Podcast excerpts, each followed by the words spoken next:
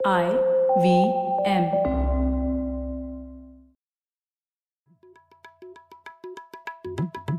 भाई हम हिंदुस्तानियों को बतियाना बड़ा पसंद है।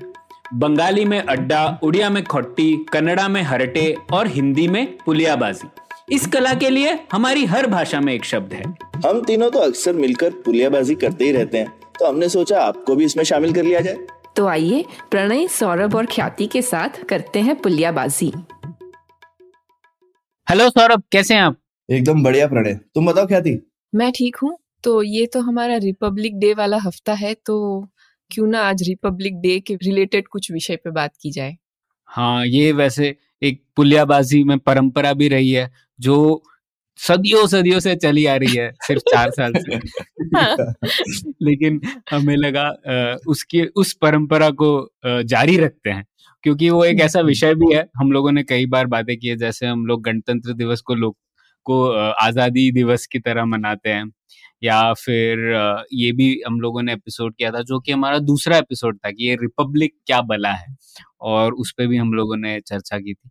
तो जारी रखते हैं उसी कॉन्वर्सेशन को और इस बार हम लोग बात करते हैं कॉन्स्टिट्यूशनलिज्म के बारे में मतलब संविधानवाद या फिर उर्दू में कह सकते हैं आइन परस्ती के बारे में कि क्या है ये और क्यों ज़रूरी है। तो सबसे पहले तो यहीं से शुरू करते हैं कि ये क्या है क्या होता है संविधानवाद इसे हम कैसे समझें? सौरभ आप क्या बोलते हैं? मैं तो इसको ऐसे ही समझता हूँ कि भाई अगर आ, समाज जो है किसी नियमों पे चल रहा हो और सिर्फ़ किसी के किसी की कहे सुने से नहीं चल रहा हूँ। जैसे कि पहले राजा रजवाड़े या फिर आप राजा जो है वो बोलेगा भाई मैं मेरे को भगवान का दिया अधिकार है। इसीलिए मैं रा, राज करता हूँ और भगवान के दिए अधिकार से मैं ये समाज को चला रहा हूँ। तो एक तरह से राजा की मर्ज़ी से चलता है। तो उसको आप बोल सकते हैं कि वो एक तरह से नियमबद्ध नहीं है। पर उसमें एक चीज़ है आप बोल सकते हैं कि भाई राजा भी नियमों में बंधा है टेक्निकली। प्रैक्टिकली शायद ऐसा नहीं होता। है ना? तो प्रैक्टिकली तो ठीक है राजा राजा कुछ भी कर सकता है लेकिन उसको लोग कहेंगे अरे नहीं है तो नियम ही लेकिन राजा अगर अच्छा नहीं है तो वो वैसा है। तो मुझे लगता है इसमें एक जो मॉडर्न तड़का है वो ये है कि वो नियम जो है वो मतलब they are subject to reason कि वो आप उस पर वाद विवाद कर सकते हैं और तर्क के हिसाब से वो नियम डिसाइड होते हैं और वो नियम चेंज हो सकते हैं समाज की परिस्थितियों के हिसाब से लोगों के हिसाब से ये नियम जो है वो ऊपर नीचे हो सकते हैं। तो ये नियम है जो समाज खुद बनाता है। अपने लिए कहीं से टपके हुए नियम नहीं है ऊपर से ओके तो और आपने एक बार वो नियम बना लिए फिर आप उन नियमों के हिसाब से चलते हैं। ये नहीं है कि एक आदमी के लिए नियम अलग है वो अलग बात है। उसको हम बोलेंगे शायद वो लिबरल वाली चीज़ है कि सबके लिए नियम बराबर होने चाहिए। पर नियम बराबर नहीं भी हो नियम हो तो हम्म। उसको हम बोल सकते हैं कि ये ये संवैधानिक व्यवस्था है। हम्म। हम्म। ख्याति आप क्या कहती हैं? हाँ तो मैं थोड़ा सा इसी में जो सौरभ बता रहे थे कि मुझे उसमें एक इंपॉर्टेंट डिस्टिंक्शन ये लगता है कि जब हम कॉन्स्टिट्यूशन के बारे में बात करते हैं तो हम ये भी कहते हैं मतलब ये ये एकदम ज़रूरी नहीं है लेकिन ये बहुत इंपॉर्टेंट फीचर है कॉन्स्टिट्यूशन का कि जो लीडर आपने चुना है चाहे वो वो एक मोनार्क हो या फिर वो एक इलेक्टेड लीडर हो राइट उसको भी उस कॉन्स्टिट्यूशन को पूरी तरह से मतलब वो उस कॉन्स्टिट्यूशन के दायरे में ही काम कर सकता है। वो ऐसे अपनी मर्ज़ी से अपने हिसाब से वो कुछ भी नहीं कर सकता है। ऐसा नहीं कि आज मैंने उठ के मुझे लगा कि मैंने आज रूल ये बनाना है तो मैं बना दूँगा। उसको हम कॉन्स्टिट्यूशन कहेंगे कि एक प्रकार का कॉन्स्टिट्यूशन है कुछ नियम बने हुए हैं और उस नियम के अंदर बंध के उसको अपना राज्य चलाना होगा ये अपनी मर्ज़ी की बात नहीं कर सकता है वो। वो एक मुझे इंपॉर्टेंट डिस्टिंक्शन लगता है। वरना मतलब ऐसा कॉन्स्टिट्यूशन हो सकता है मतलब थियोरिटिकली कि वो उसमें ऐसा लिखा हो कि ठीक है ये जो राजा सिलेक्ट करके आएगा वो कुछ भी कर सकता है। मतलब ऐसा भी हो सकता है बट फिर वो कॉन्स्टिट्यूशनलिज्म नहीं कहा जाएगा फिर वो उसको कुछ और ही कहना चाहिए। शायद वो कॉन्स्टिट्यूशन कहलाने के लायक नहीं होगा। हम्म तो आप दोनों ने दो अलग अलग बातें कही कि सौरभ ने कहा कि एक तर्क होना चाहिए और ख्याति आपने कहा कि कोई नियम होने चाहिए। तो इन दोनों को ही थोड़ा बेहतर समझने की कोशिश करते हैं। तो जैसे कई सारे एब्राहमिक फेथ्स हैं जिसमें किताब ज़्यादा ज़रूरी होती है ना जैसे बाइबल हो गई या फिर कुरान हो गई कुरान है हदीस है वगैरह वगैरह। तो क्या उन्हें हम संविधान कह सकते हैं? उन्हें तो फॉलो करना। इसीलिए मैंने हाँ इसीलिए मैंने वो फ़र्क किया क्योंकि अगर जो जो ख्याति ने डेफिनेशन बताई वो नेसेसरी है पर सफिशिएंट नहीं है जैसा मैथ्स में बोलते हैं। तो हम्म। वो नेसेसरी तो है कि नियम होने चाहिए लेकिन सिर्फ़ नियम होना जो है वो सफिशियंट नहीं है क्योंकि सिर्फ़ नियम तो धर्म के भी बड़े सारे नियम है और हम्म। धर्म तो राजाओं से भी बड़ा ही होता है ठीक है तो उसके हाँ। दायरे में लोगों को काम करना पड़ता है इसलिए मैंने कहा कि जो नियम है वो समाज के और आप कह सकते हैं कि ठीक है वो कहते हैं ऊपर से लोगों ने बना लिया उसके ऊपर में भगवान का ठप्पा भी लगा सकते हो ऐसा कुछ हाँ, ऐसी कोई बड़ी बात नहीं है ना तो हाँ क्योंकि तो तर्क नहीं इस तो- तरीके का हाँ। भी हो सकता है तर्क वितर्क भी हो सकता है कि वो बोलेंगे कि ये तर्क मेरा है कि मुझे भगवान ने आशीर्वाद दिया है और इसीलिए मैं हाँ, आपके ऊपर राज पर उसको हाँ। पर उसको हम तर्क मैं नहीं बोलूँगा जो खासकर जिसको हम कॉन्स्टिट्यूट संविधान समझते हैं वो जिसको हम मॉडर्न भाषा में जो एक कानूनी तर्क होते हैं कि क्यों कोई चीज़ ठीक है? और वो वो जो चीज़ है वो सबके लिए सबके लिए जायज़ और फेयर होनी चाहिए। तो एक जो मेरे को लगता है इसमें एक जो रॉल्स व्हील का कॉन्सेप्ट है कि जो एक रॉल ने बोला था कि एक एक नियम बनाने का नकाब होना चाहिए ओके okay? तो भाई जब आप नियम- व्हील ऑफ़ इग्नोरेंस बिल्कुल बिल्कुल। तो वो एक एक नकाब ये है कि भाई आपने वो एक पर्दा करके रखा है जब नियम बना रहे हैं तो आपको ये नहीं पता है कि वो नियम किस पर लागू होगा। अदरवाइज़ तो आप आदमी देखकर कभी भी कोई भी कन्वीनियंट नियम बना सकते हैं।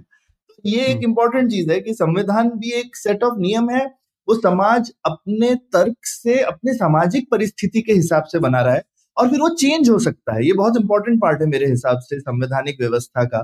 क्योंकि अगर वो चेंज नहीं हो सकता क्योंकि अगर आप उस पे अ, भगवान का ठप्पा लगाते तो फिर तो वो जिसको बोलते हैं परमानेंट हो गया ना कभी बदल नहीं सकता ठीक है हमेशा के हम्म। लिए और कोई भी चीज़ हमेशा के लिए तो नहीं हो सकती तो ये तो फिर हम्म। ये, ये इस चीज़ पे फेल हो जाएगी नहीं मुझे लगता है कि अगर वो भगवान का ठप्पा वाली बात हो उसमें भी बदलाव आ सकता है क्योंकि जैसे पहले होता था चीन में भी होता था राजाओं को प्रूव करना पड़ता था कि उनके ऊपर भगवान का आशीर्वाद बना रहा रहा है या। बना रहेगा और। उनकी जो डायनेस्टी है उसके ऊपर है और कई बार ऐसे होता था कि जब उनका राज्य है वो सीमित हो जाता था या फिर कोई और राजा अटैक कर देता था तो एक ऐसी स्टोरी बना देते थे लोग कि भगवान का उन पर से आशीर्वाद उठ चुका है आशीर्वाद चला गया और किसी हाँ। को। आना चाहिए तो हाँ। मुझे लगता है कि कॉन्स्टिट्यूशनलिज्म में हो सकता है तर्क तर्क अभी हम लोग साइंस की तौर पे देख सकते हैं या फिर वेलफेयर के तौर पे देख सकते हैं लेकिन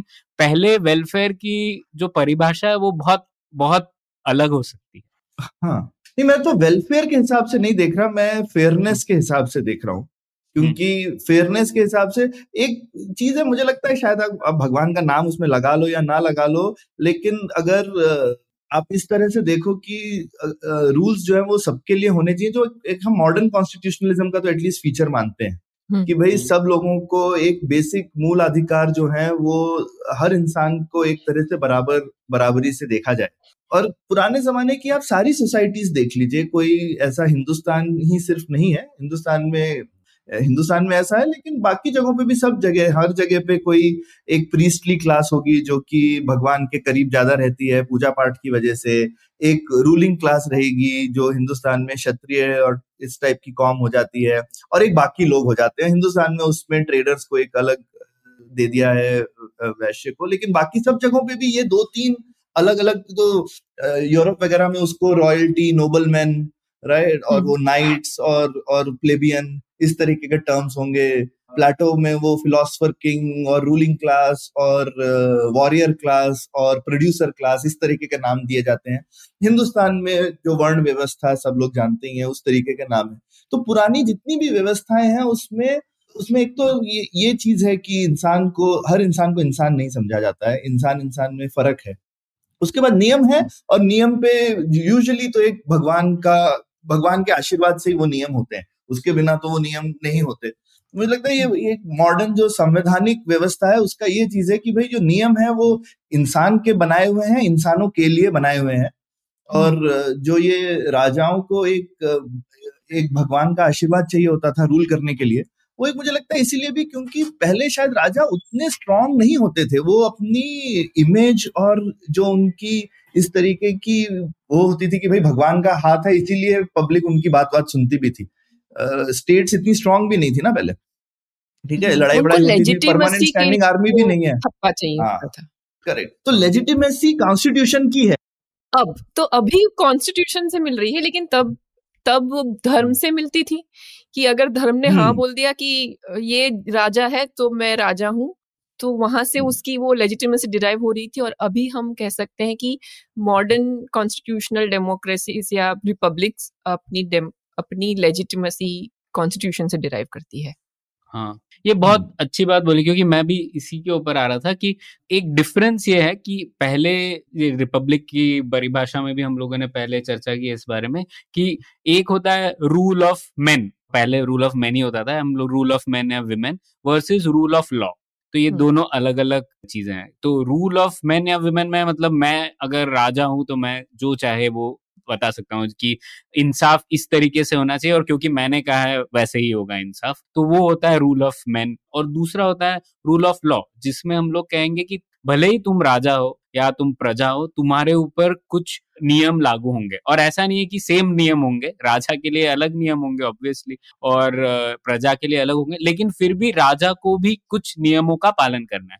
तो उसे हम लोग एक रिपब्लिक में कहते हैं कि रूल ऑफ़ लॉ होता है, ना कि रूल ऑफ़ मैन होता है। लेकिन इससे जो दूसरा पॉइंट आता है जो ख्याति ने कहा कि क्योंकि रूल ऑफ़ लॉ एक एब्स्ट्रैक्ट चीज़ है, वो हम लोग ये नहीं कह सकते राजा ने चार जंग जीत ली, इसीलिए हम लोग इसे वैध मान लेंगे। तो आपको रूल ऑफ़ लॉ बार बार प्रूव करनी पड़ेगी, उससे, उसकी वैधता को प्रूव करना पड़ेगा और ये वैधता कई चीज़ों से आ सकती है।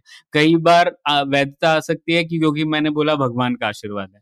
और आज के मॉडर्न कंटेक्स में अब आप ये जाके बोलोगे तो कोई मानेगा नहीं, आपको और कुछ प्रूव करना पड़ेगा। तो ये वैधता के जो प्रमाण दिए जाते हैं वो बदलते रहते हैं लेकिन देना पड़ता है। वैध जब तो आई थिंक फेयरनेस भी नहीं है क्योंकि मुझे लगता है सौरभ फेयरनेस की परिभाषा भी बदली है ना? मतलब पहले लोगों को लगता था कि फेयरनेस मतलब एक इंसान दूसरे इंसान से एक समतल लेवल पे हो ही नहीं सकता क्योंकि हम्म। वो परिभाषा नहीं थी ये मॉडर्न आइडिया लेकिन अगर हम लोग मानते हैं कि ज़्यादातर लोग समाज में मानते हैं कि ये वैध है ये नियम वैध है तो हम लोग को वो कॉन्स्टिट्यूशन स्वीकार होगा जबकि आज के इसमें हम लोग इंडिविजुअल लेवल पर देखेंगे जो पहले नहीं था हम्म, हम्म। तो ये हम एक थोड़ा सा ट्रेस कर सकते हैं ये किसी एक दिन अचानक तो हो नहीं गया तो हम्म। कैसे कैसे हुआ कहाँ पे आई मीन ये कौन सा मिड पाथ है इन चीज़ों का कि जहाँ पे ठीक है भगवान के आशीर्वाद वाले राजा और सडनली बीच में एक चेंज आना शुरू हुआ और फिर फिर कहाँ मॉडर्न टाइम में प्रॉपर जिसको हम मॉडर्न कॉन्स्टिट्यूशनलिज्म बोलते हैं जिसका आज हिंदुस्तान भी पार्ट है और हम 26 जनवरी को सेलिब्रेट करते हैं उस चीज़ को कि हम भी एक आधुनिक देश है और हम हम्म। पिछली सदियों में नहीं टिके हुए हैं तो ये ये जर्नी किस तरह से रही है आधुनिकता की हम्म, तो मैं थोड़ा इस पे पढ़ रही थी तो एक तो मैं थोड़ा सा ये मुझे ये आइडिया ये कॉन्स्टिट्यूशन का आइडिया मतलब ऐसे तो सोचें से अगर थोड़ा एब्स्ट्रैक्ट करके सोचे तो हम बेसिकली ये कह रहे हैं कि एक डॉक्यूमेंट है जो सब लोग मान रहे हैं और कह रहे हैं कि अब ये ये डॉक्यूमेंट के में इतनी शक्ति है कि उस हिसाब से फिर हमारी दुनिया हमारा देश चलेगा कि हमारी सोसाइटी चलेगी राइट तो हम एक तरीके से हाँ। बहुत ज़्यादा पावर एक डॉक्यूमेंट में हम मान रहे हैं। तो एक एक बहुत ही एब्स्ट्रैक्ट आइडिया को एक तरीके से हम कह सकते हैं ह्यूमन बीइंग का एक इनोवेशन है ना कि कि हमारे ह्यूमन बींग्स ने मिलके ये एक आइडिया को बनाया है और उसी हिसाब से अभी काफ़ी सारे देश उसके हिसाब से चल रहे हैं राइट? तो ये आइडिया अगर इवॉल्व कहाँ से हुआ अगर हम थोड़ा सा बैक ट्रैक करके जाके देखें तो सब लोग कहेंगे कि मैग्ना कार्टा प्रोबेबली एक पहला रिटर्न डॉक्यूमेंट था जिसके थ्रू मतलब बहुत सब्सटेंशियल डॉक्यूमेंट जिसके थ्रू ये नेगोशिएशन हम देख पाते हैं कि जहाँ तो उसी मैग्ना कार्टा की पहले भी है मतलब अगर रोमन ग्रीक और रोमन एम्पायर्स में जाएँगे एंशंट ग्रीक और रोमन एम्पायर तो तभी भी रिपब्लिक का कंसेप्ट था और वहाँ पे भी चेक्स एंड बैलेंसेस का कंसेप्ट था। वहाँ उस समय जो कॉन्स्टिट्यूशन भी था, लेकिन वो नेसेसरी नहीं था कि वो जो कॉन्स्टिट्यूशन उस जमाने का था, वो आज के हिसाब से हो, वो उस जमाने के रूल्स जो भी थे उस हिसाब से कुछ लिखा होता था तो वो मॉडर्न कॉन्स्टिट्यूशन के एंगल से काफ़ी डिफरेंट था। उसमें ज़रूरी नहीं था कि वो स्टेट का पावर लिमिट करे, ये सारे फंडे इतने नहीं थे। हालाँकि लेकिन ख्याति एक चीज़ मेरे को जो लगती, मुझे कंफर्म नहीं है, तुमने इस पे अगर देखा है तो बताओ कि जैसे जो प्लेटो की रिपब्लिक है क्या वो पहला ऐसा डॉक्यूमेंट है जो कि भगवान का आशीर्वाद लिए बिना रूल बना रहा है? क्योंकि उसके अलावा रूल्स तो बहुत देशों में है।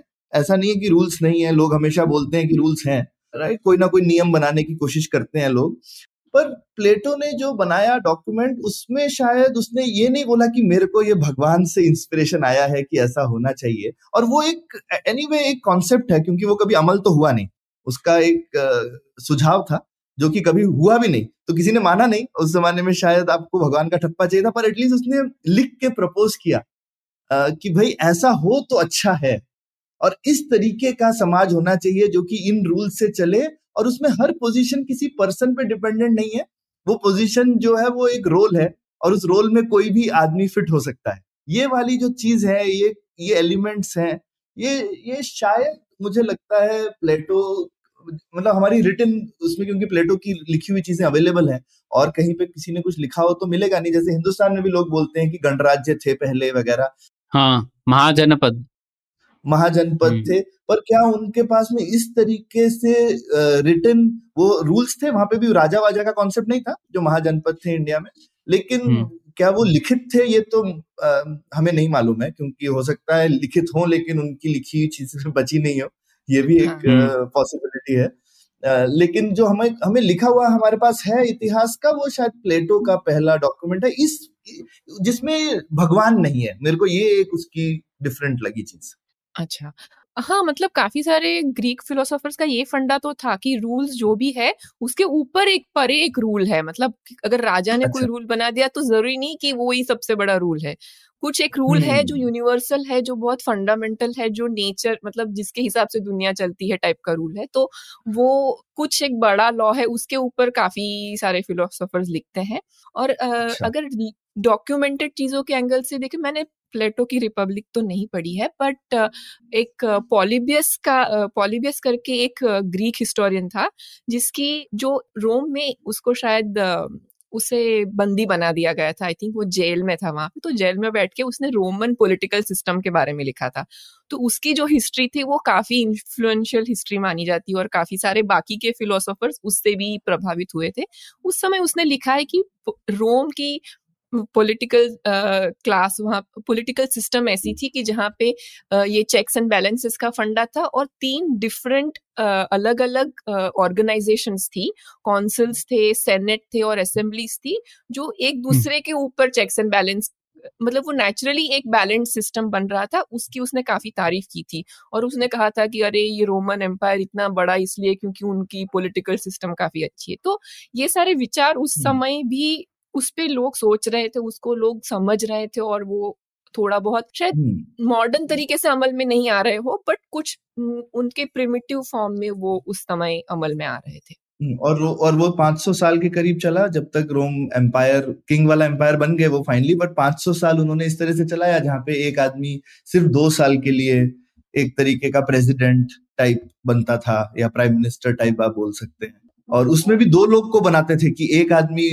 जो है वो हावी ना हो जाए तो दो लोगों को इलेक्ट करते हम्म। थे तो काफ़ी उनका सिस्टम हाँ। जो था वो इस और आप बार बार नहीं बन सकते थे टर्म लिमिट भी थी हाँ, हम्म।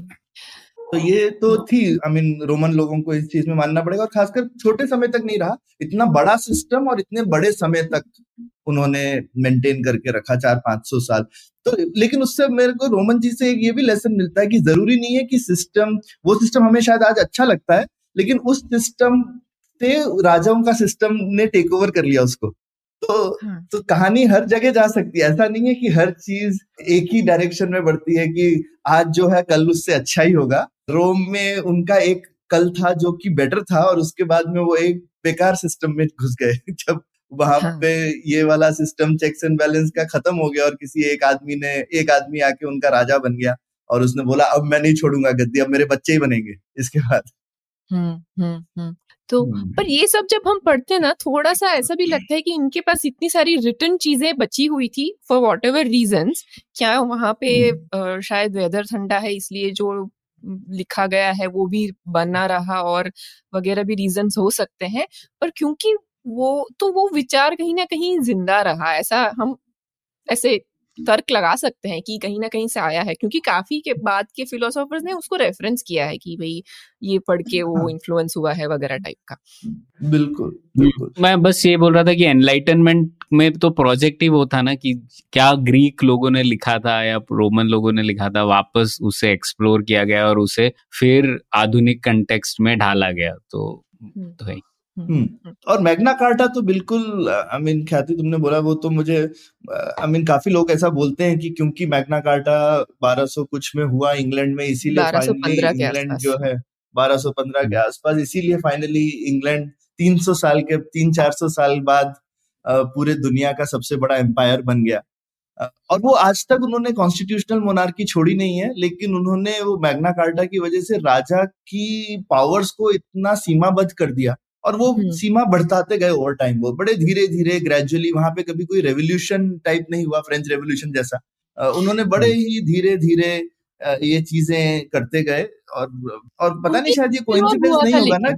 हाँ? उनके यहाँ भी सिविल वॉर हुआ था। हाँ सिविल वॉर तो ठीक है कि दो पक्ष हैं लेकिन ऐसा नहीं हुआ कि जीतने वाले ने बाकी हारने वाले को सबको मार दिया। हाँ। है ना? तो वो तो ठीक बात है सिविल वॉर हो सकता है। पर बारह से पंद्रह अच्छा उनका टाइम है मतलब तेरहवीं शताब्दी में ही ऑक्सफोर्ड भी शुरू हुआ मेरे ख्याल से। और उन्होंने मैग्ना कार्टा भी किया तो यानी दोनों चीज़ों के कुछ हो हाँ। सकता है पीछे कॉमन कारण है तो पता नहीं लेकिन ये एक इंटरेस्टिंग चीज़ है। हाँ।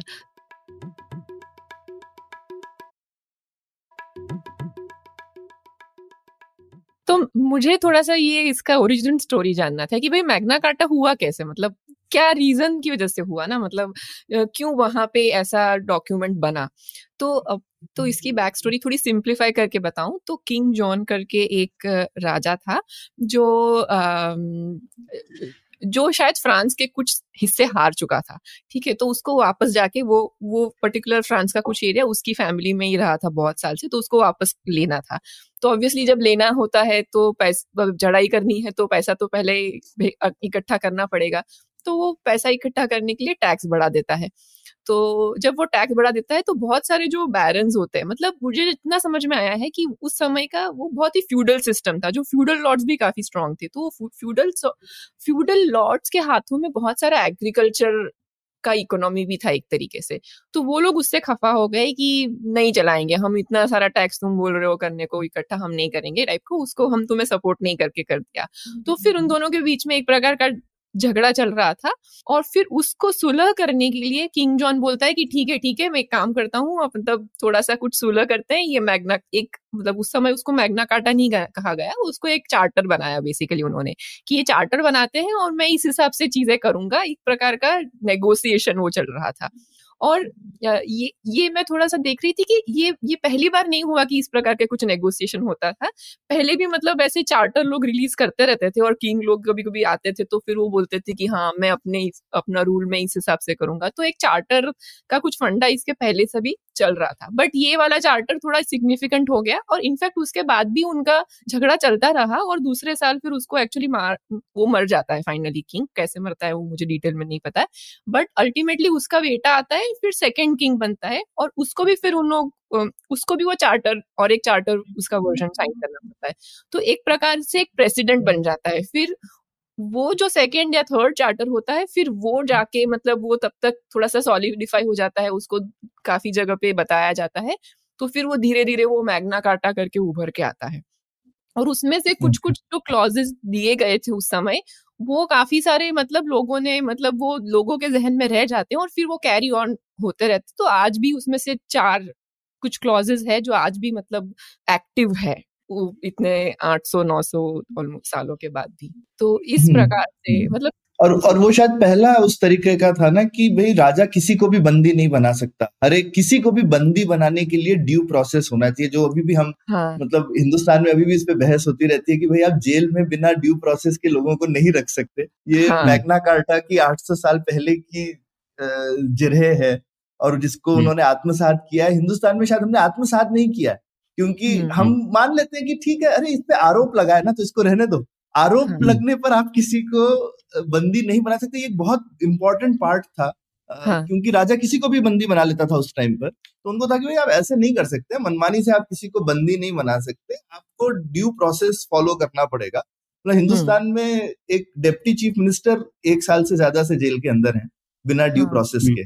ठीक है? हम्म। तो हमारा कॉन्स्टिट्यूशन है सुप्रीम कोर्ट है सौ करोड़ की जनता है लेकिन ड्यू प्रोसेस नहीं है हर चीज़ के लिए। और बहुत है हिंदुस्तान में मतलब अब वो बड़े केस हमको दिखता है। लाखों लोग हैं जो कि जेल जेलों के अंदर हैं बिना उनके ऊपर कार्रवाई हुए ठीक से वगैरह। तो ये एक बहुत इंपॉर्टेंट पार्ट है संविधान होने का कि ड्यू प्रोसेस होना चाहिए। और ये मैग्ना कार्टा ने पहली बार किया दुनिया में इसके लिए मैग्ना कार्टा को हम सब एक ज़बरदस्त डॉक्यूमेंट मानते हैं। तो ये लेकिन ये ये अभी भी ये अभी भी अन अनफिनिश्ड प्रोजेक्ट है। हाँ। पर इतना ज़बरदस्त डॉक्यूमेंट था वो कि उसके बाद जैसे बिल ऑफ़ राइट्स आया वगैरह वगैरह पर उसके बाद इंग्लैंड को एक और नया संविधान लिखने की ज़रूरत नहीं पड़ी। तो वो लोग हम्म, बस कंबाइन कर लेते हैं मैग्ना कार्टा और फिर उस उसके बाद की सदियों में जो हुआ और एक कन्वेंशन बन गए हैं वहाँ पे।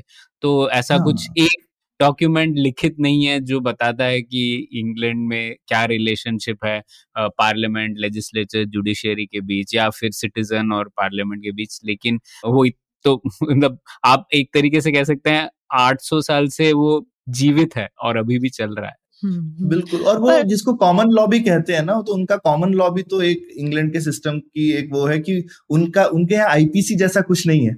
हिंदुस्तान में अभी हम लोगों ने भी बहुत बड़ी की भाई आईपीसी की जगह हमने एक और न्याय संहिता भारत न्याय संहिता। न्याय संहिता बनाई है भारत न्याय संहिता। लेकिन इंग्लैंड में कोई न्याय संहिता नहीं है। वो कहते हैं कि जो केस लॉ है वही न्याय संहिता है। इतने सारों से जो एक विजडम ऑफ़ क्राउड है जो कि किसी भी कुछ लोगों के विजडम से सुपीरियर है और इतने लोगों के आपस के जो केसेस हुए हैं उनकी झड़पें हुई हैं और उसके जो निर्णय निकले हैं उनको प्रेसि- उन प्रेसिडेंट्स के बेसिस पे हम आज की डेट में अपना समाज चला सकते हैं। इस तरीके की काफ़ी ज़बरदस्त चीज़ थी कॉमन लॉ हम्म तो देखिए फिर ये ट्वेल्व ट्वेल्व फिफ्टीन में ये मैग्ना कार्टा लिखा जाता है। उसके बाद भी लेकिन ऐसा नहीं कि इस आइडिया को वापस चैलेंज नहीं किया गया कहीं पे ठीक है? तो बाद में हम्म। अगर हम मिड यूरोप की वापस हिस्ट्री पढ़ेंगे six seventeen century eighteen century के आसपास तो तभी भी वापस एक दो अलग अलग थ्रेड्स उभर के आते हैं। एक को कहा जाता है एब्सोल्यूटिज्म जिसमें अगर आप देखोगे तो लुई द फोर्टींथ का रूल है फ्रांस में जिसमें जब वो बोलता है I am the state right वो बोलता है मैं ही स्टेट हूँ। मतलब मैं जो बोलूँगा वो तुम करोगे टाइप का। और दूसरी साइड पीटर द ग्रेट है रशिया में तो वो सब वो एब्सोल्यूटिज्म की तरफ़ जा रहा होता है। और इंग्लैंड में भी एक ऐसा किंग आया था चार्ल्स वन करके एक आया था जिसने बोला कि उसने ट्राई किया कि मैं कोशिश करता हूँ ऐसे ही कुछ टाइप का करने की क्योंकि बाकी सब जगह तो चल ही रहा है तो मैं भी हम्म, मैं भी लुई बन जाता हूँ। हाँ भगवान ने मुझे सिलेक्ट करके भेजा है ना ये रूल करने के लिए तो ऐसे वो भी अपना चलाने की कोशिश करता है लेकिन वो इंग्लैंड में शायद उस समय जो परिस्थितियाँ ऐसी थी कि उसका ये कामयाब हो नहीं पाया। और इनफैक्ट एक प्रकार का रिवॉल्यूशन हो गया और उसमें उसको चौराहे पे वो, उसका एग्जीक्यूशन हो गया।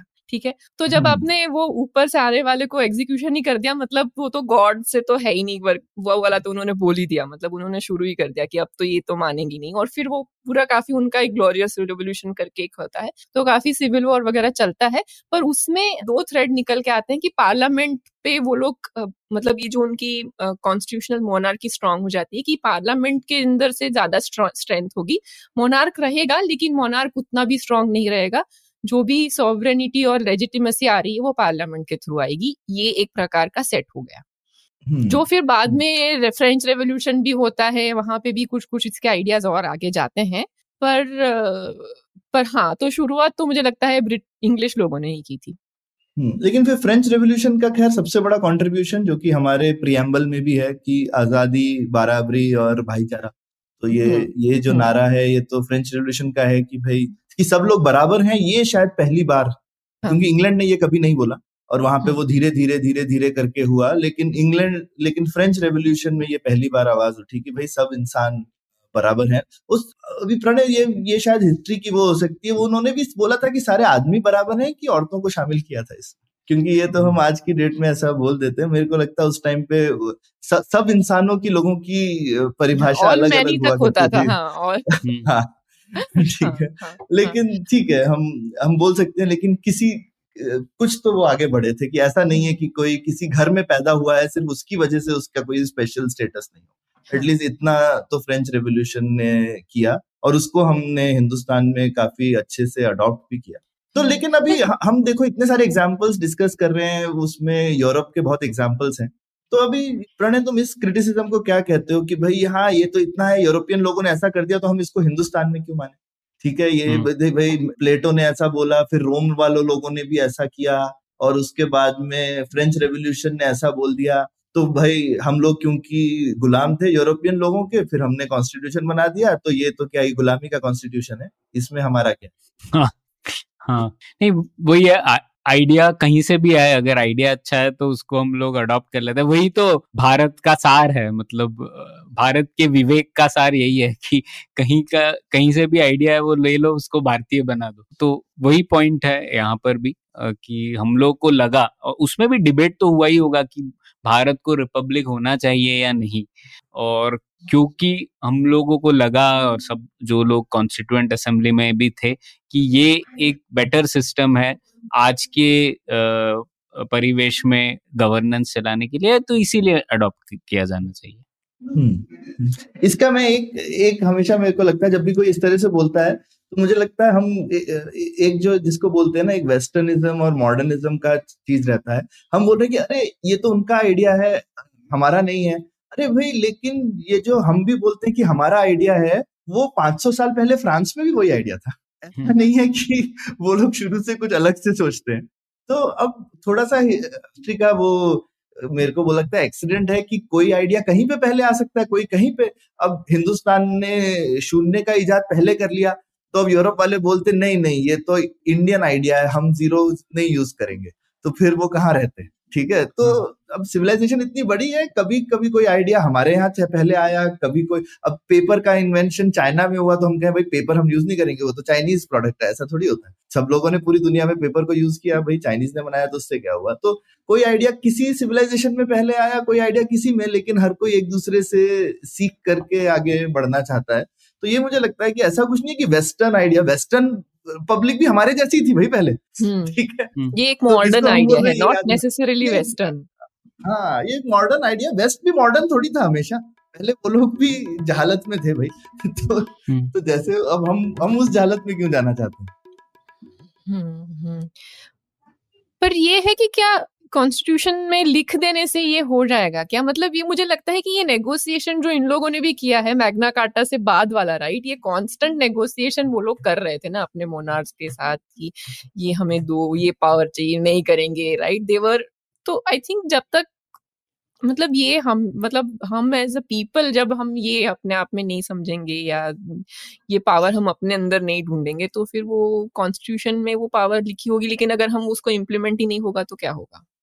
वो तो बिल्कुल ख्याति मतलब मुझे लगता है कि जो तुमने मैग्ना कार्टा का एग्ज़ाम्पल दिया और खासकर जो इंग्लैंड का प्रणय ने बोला कि अभी तक रिटर्न कॉन्स्टिट्यूशन नहीं है उनका उसका सबसे बड़ा लेसन यही है कि लिख देने से थोड़ी हो जाता है।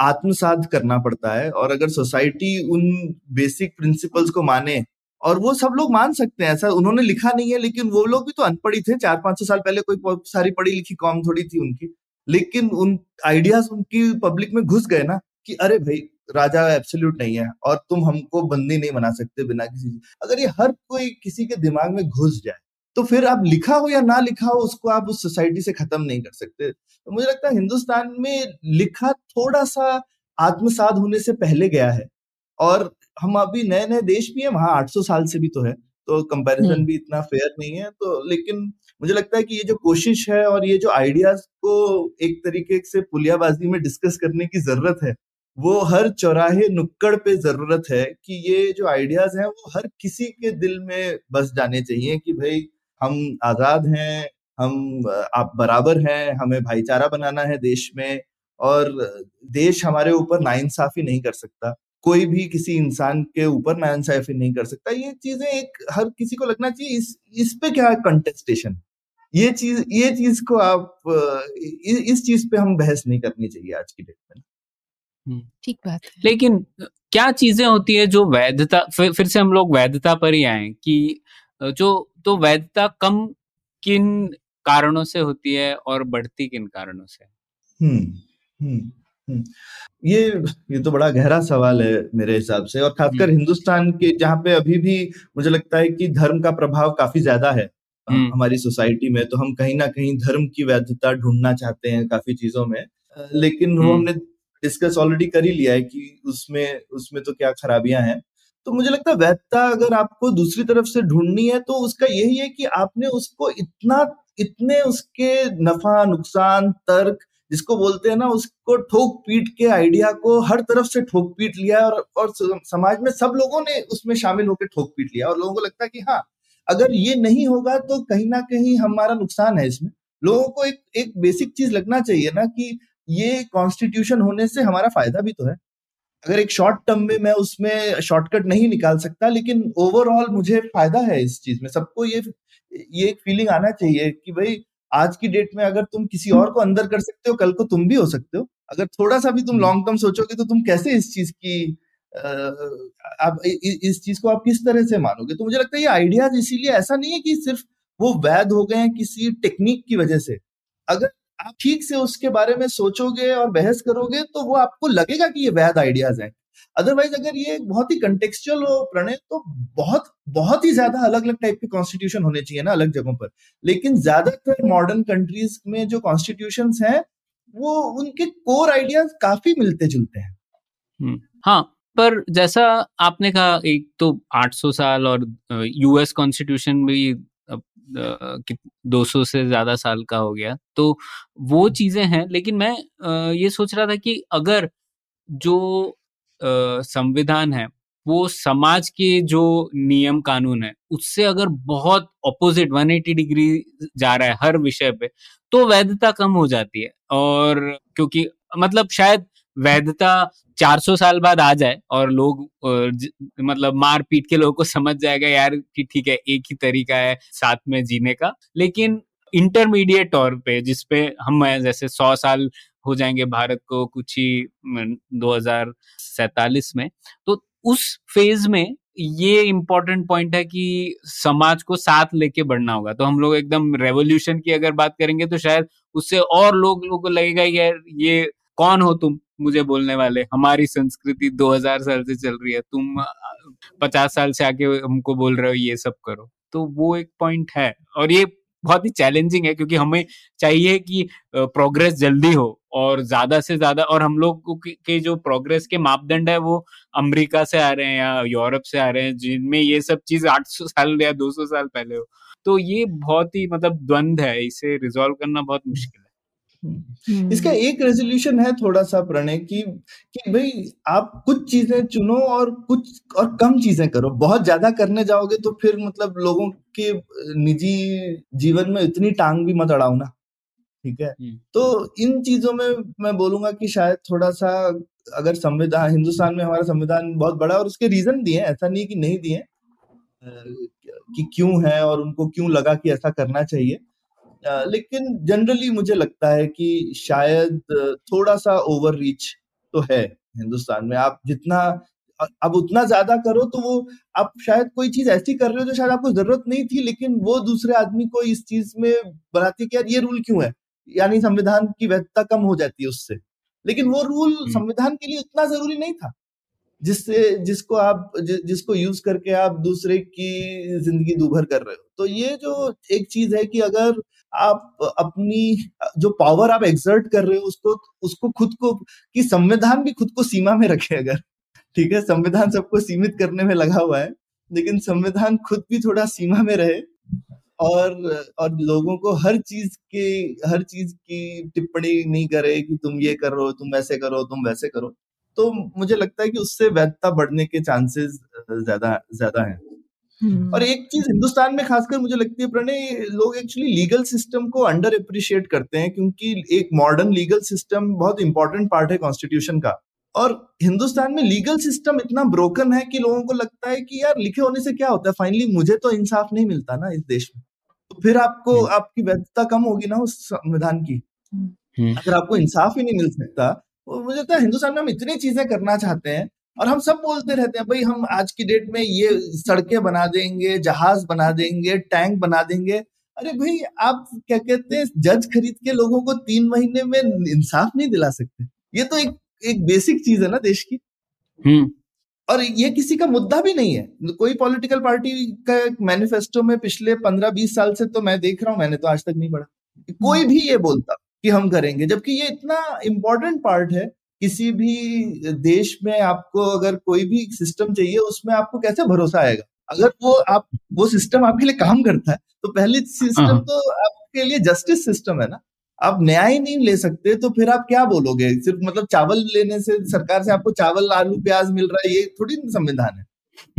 मुझे मैं लेकिन पूरी तरह से इस कि हमारा संविधान इतना ज़्यादा ओवर रीच वाले में मैं पूरा अग्री नहीं करती हूँ। मुझे लगता है शायद हमारे संविधान ने काफ़ी रीजनेबल चीज़ें लिखी हुई है उसमें जो ज़रूरी है शायद। और हम ऐसा क्यों माने कि हम ऐसा क्यों देखें कि ये वेस्टर्न वैल्यूज़ से हमने ली हुई है? जैसे ये कुछ चीज़ें यूनिवर्सल है और जैसे मैग्ना कार्टा की बहुत सारी चीज़ें डिक्लेरेशन ऑफ़ ह्यूमन राइट्स के अंदर गई तो वो ह्यूमन राइट्स ना ह्यूमन राइट्स तो सब दुनिया में सभी जगह है। तो आई थिंक हमारा प्रॉब्लम ये है कि हम बहुत सारी हमारी चीज़ें जो हमने लिखी हुई है वो हम उसे इम्प्लीमेंट करके हमारी लाइफ में नहीं हमारी आम लाइफ में हम वो फील नहीं कर पाते हैं। इसलिए हमें लगता है कि ये सब क्या लिखा है मतलब इसका क्या वैल्यू है टाइप का काफ़ी लोगों को ऐसा हो जाता है राइट बट शायद वो लिखा है वो नेसेसरीली मुझे ऐसा नहीं लगता कि बहुत ही कुछ अलग मतलब गलत है। आई थिंक समय के हिसाब से कुछ चीज़ें, और ये भी नहीं कि सारे आइडियाज़ जो आपने लिख दिए हैं तो उसी न, उसी तभी का तभी इम्प्लीमेंट हो ही जाएँगे राइट मतलब फ्रेंच रेवोल्यूशन से ये जो आइडियाज़ आए फ्रेंच रेवोल्यूशन खत्म होने के बाद फ्रेंच में फ्रांस में क्या हो रहा था?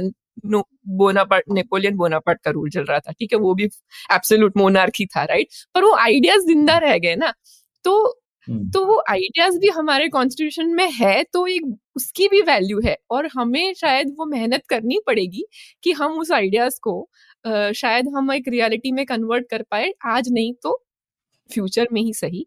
बट आई थिंक ये हमें कोशिश करनी पड़ेगी नहीं तो हम पर ख्याति मुझे लगता है कि फिर भी हम लोगों का जो संविधान है वो राज्य को बहुत ज़्यादा पावर्स देता है कई मायनों में। और जिसे हम हम्म। लोग जिसे social revolution by the constitution भी कहते हैं ना। तो समाज को समाज में सुधार लाना से सुधार नहीं, क्रांति लाना ये राज्य के ऊपर डाला गया उसका दारोमदार है। तो ये कॉन्स्टिट्यूशन में तो इस वजह से कई चीज़ें जो अच्छी भी हुई है और वो होनी चाहिए, पर ये द्वंद बना रहेगा उस वजह से कि कुछ लोग बोलेंगे कि क्यों अब राज्य क्यों बोल सकता है कि शबरीमला में कैसे होना चाहिए, कौन जाना चाहिए?